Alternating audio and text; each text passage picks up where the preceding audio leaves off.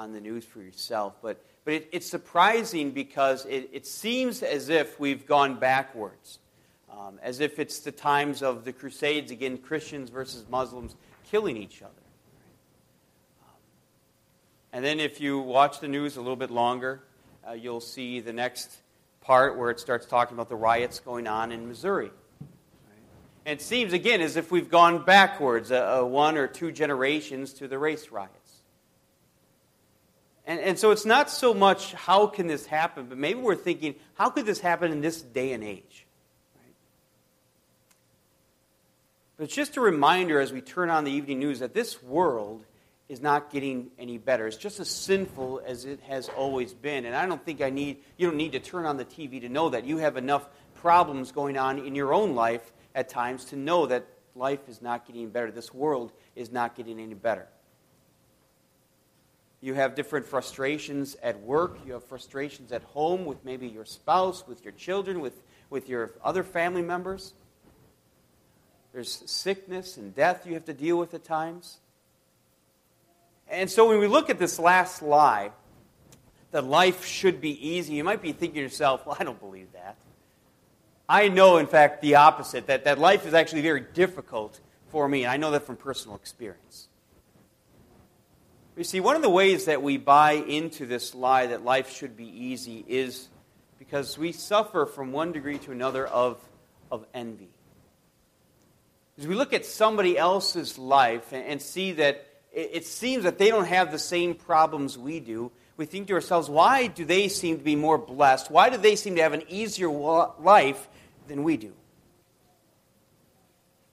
Maybe it's a friend of yours who talks about how he has the perfect marriage, or a, a family member who seems to have the perfect kids. Or you talk to somebody else who, who just speaks as if he has the perfect job where nothing ever goes wrong for him. And you wonder, why are you, does it seem to be, why are you the only one who seems to be struggling from addiction, from frustration, from stress, from family problems. And, and, so you look at, at your life and think, well, my life will be easy once I get my life to be more like that person. Once I can finally get married. Once I can finally get a better job. Once I can finally retire. Then I'll have the easy life, like those people. Maybe it's not even envy. Maybe it's just a desire that we have to not have to deal with the problems in our life. There's nothing wrong with that. But you see, when does it get to the point of not wanting the pain and the suffering in your life? And when you cross that line to sinful coveting or sinful envy? You see, as we've seen with all of these lies that we've looked at for these past several weeks, these things are, are things that not only affect us emotionally, but also spiritually. See, what are we really saying to God when it seems that we are not content with the life that He has given to us? What are we saying to God when we lash out in anger and frustration for the problems that are in our lives? Are we saying to Him that life should be easier? life should be better, maybe like those people have it? See, we know in our head that according to the Bible, God is all wise and all loving and all powerful. But sometimes by our own words and actions, we give the impression that God is not wise. Otherwise, He wouldn't have allowed this to happen. God is not loving. Otherwise, He wouldn't have allowed this to happen to me. And God is not powerful. Otherwise, he would act like things are more in control in the world or in my life. Our topic for today is a fairly controversial point. It's, a, it's confusing and it seems contradictory. See, James starts out this, his book by, by saying not only that problems are going to come into our lives, but when they do, he says, consider it pure joy. Rejoice, he says, when they come into your life. And that doesn't make any sense, does it? How can we possibly rejoice when problems come into our life? And so, what I want you to do today is we look at this lesson and other lessons from Scripture, I want you to just focus in on the promises that God's Word gives to us. And ask, your, ask yourself this question If God's promises are true, what does that mean for my life? If God's promises are true, what does that mean for me and my emotions as well? So here's the first promise that we want to look at. In, in James, again, he, he's, what, in this book, he sent this letter out to people, not, not to one specific congregation, but rather to many different parts, many different people. And so we have a lot of general truths. And this general truth that he starts out with starts by saying this that many trials are going to come into your life. Many trials are going to come. It's something that he simply assumes. In other parts of Scripture, it has the same promise. In Acts chapter 14 says, We must go through many hardships to enter the kingdom of God. And Jesus himself said this, and this was the gospel reading that we read earlier. It says, If anyone would come after me, he must deny himself and take up his cross and follow me. So, an easy life is not only something we, we simply should not expect, but the exact opposite is expected, is promised. God promises a difficult life. We should expect that there will be wars and riots and frustrations and, and suffering and pain and emotional difficulty and, and family problems and problems with their children or other family members. And not just in the world, not just for other people, but for us too. That's what we should expect. It's promised in His Word. That's the first promise. The second promise comes next, which is connected to the first one. And it says this, I'm going to start from verse 2 in our lesson. It says this again Consider it pure joy, my brothers, whenever you face trials of many kinds, because you know that the testing of your faith develops perseverance. Perseverance must finish its work so that you may be mature and complete, not lacking anything. That he says, he says that these problems that are coming into your life, they're actually going to be for your good. They're going to strengthen you. They're going to make you stronger. They're going to make you ready for future difficulties to preserve you and, and your soul.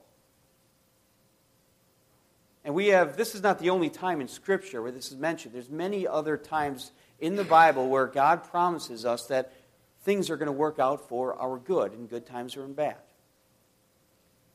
In the book of Jeremiah, what he says there, he has one, one phrase that many of you are probably familiar with, but just as important of, as the words are the context in which it was written.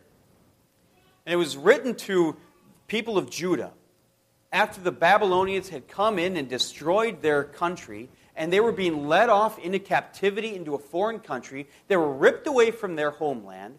Their families were torn apart, and God has the gall to say this to them. He says this for I know the plans I have for you, declares the Lord plans to prosper you and not to harm you, plans to give you hope and a future. How could God tell them at that point, at the worst point in their life, that everything's going to be fine, everything's working out just as He had planned? The only way He could say that is if it was true. Some of you might be familiar with what it says in Romans It says, And we know that in all things God works for the good of those who love him. Good times or bad times, God is going to work things out for our good and for the good of God's kingdom. And I think also of our first scripture reading that we read for today as well Joseph. You think about what happened in the past life of Joseph so that he could finally share those words with us? He was betrayed by his own brothers. Worse than that, he was sold into slavery by his own brothers. He sat in prison for literally years for a crime that he did not commit. And yet, after it was all said and done, he says this You intended to harm me, but God intended it for good, to accomplish what is now being done, the saving of many lives. God promises every time that it's going to turn into good, whether we see it or feel it or not. See, here's the point where the head knowledge of these promises has a hard time relating with our own emotions and, and feelings. God says that problems are going to come. But He says that when problems come, don't worry, because it's going to work out for your good. See, how can we rejoice when we know about the persecution that's going on in another country? How can we rejoice when there are riots going on in our own country? How can we rejoice when problems come and affect us personally? Problems at work, problems at home. How can we rejoice when those happen? See, what we are looking at today and considering is a teaching of the Bible that's called the theology of the cross. And it's a seemingly contradictory and even at times confusing teaching of the Bible. It's basically saying that God wants everything to work out for your good, but sometimes in order for that good to happen, there needs to be pain and difficulty in your life. And that's not something that we always agree with. We see, it, o- it only can make sense when we look first and foremost not at the crosses in our life, but at the cross first and foremost where Christ hung on. See, even in the gospel reading for today, you heard how people were confused when Jesus said that he was going to go to the cross and suffer. And if you think about it, it doesn't make sense. Why would the all powerful God, the creator of the universe, possibly go to the cross? Why would he go through that unimaginable pain and torment? But that's what he did. He went to the cross, took on all of your sins, and he allowed God to punish him rather than you for everything that you did in your life. But you see, he was willing to endure an unimaginable but temporary pain so that he could be with you permanently.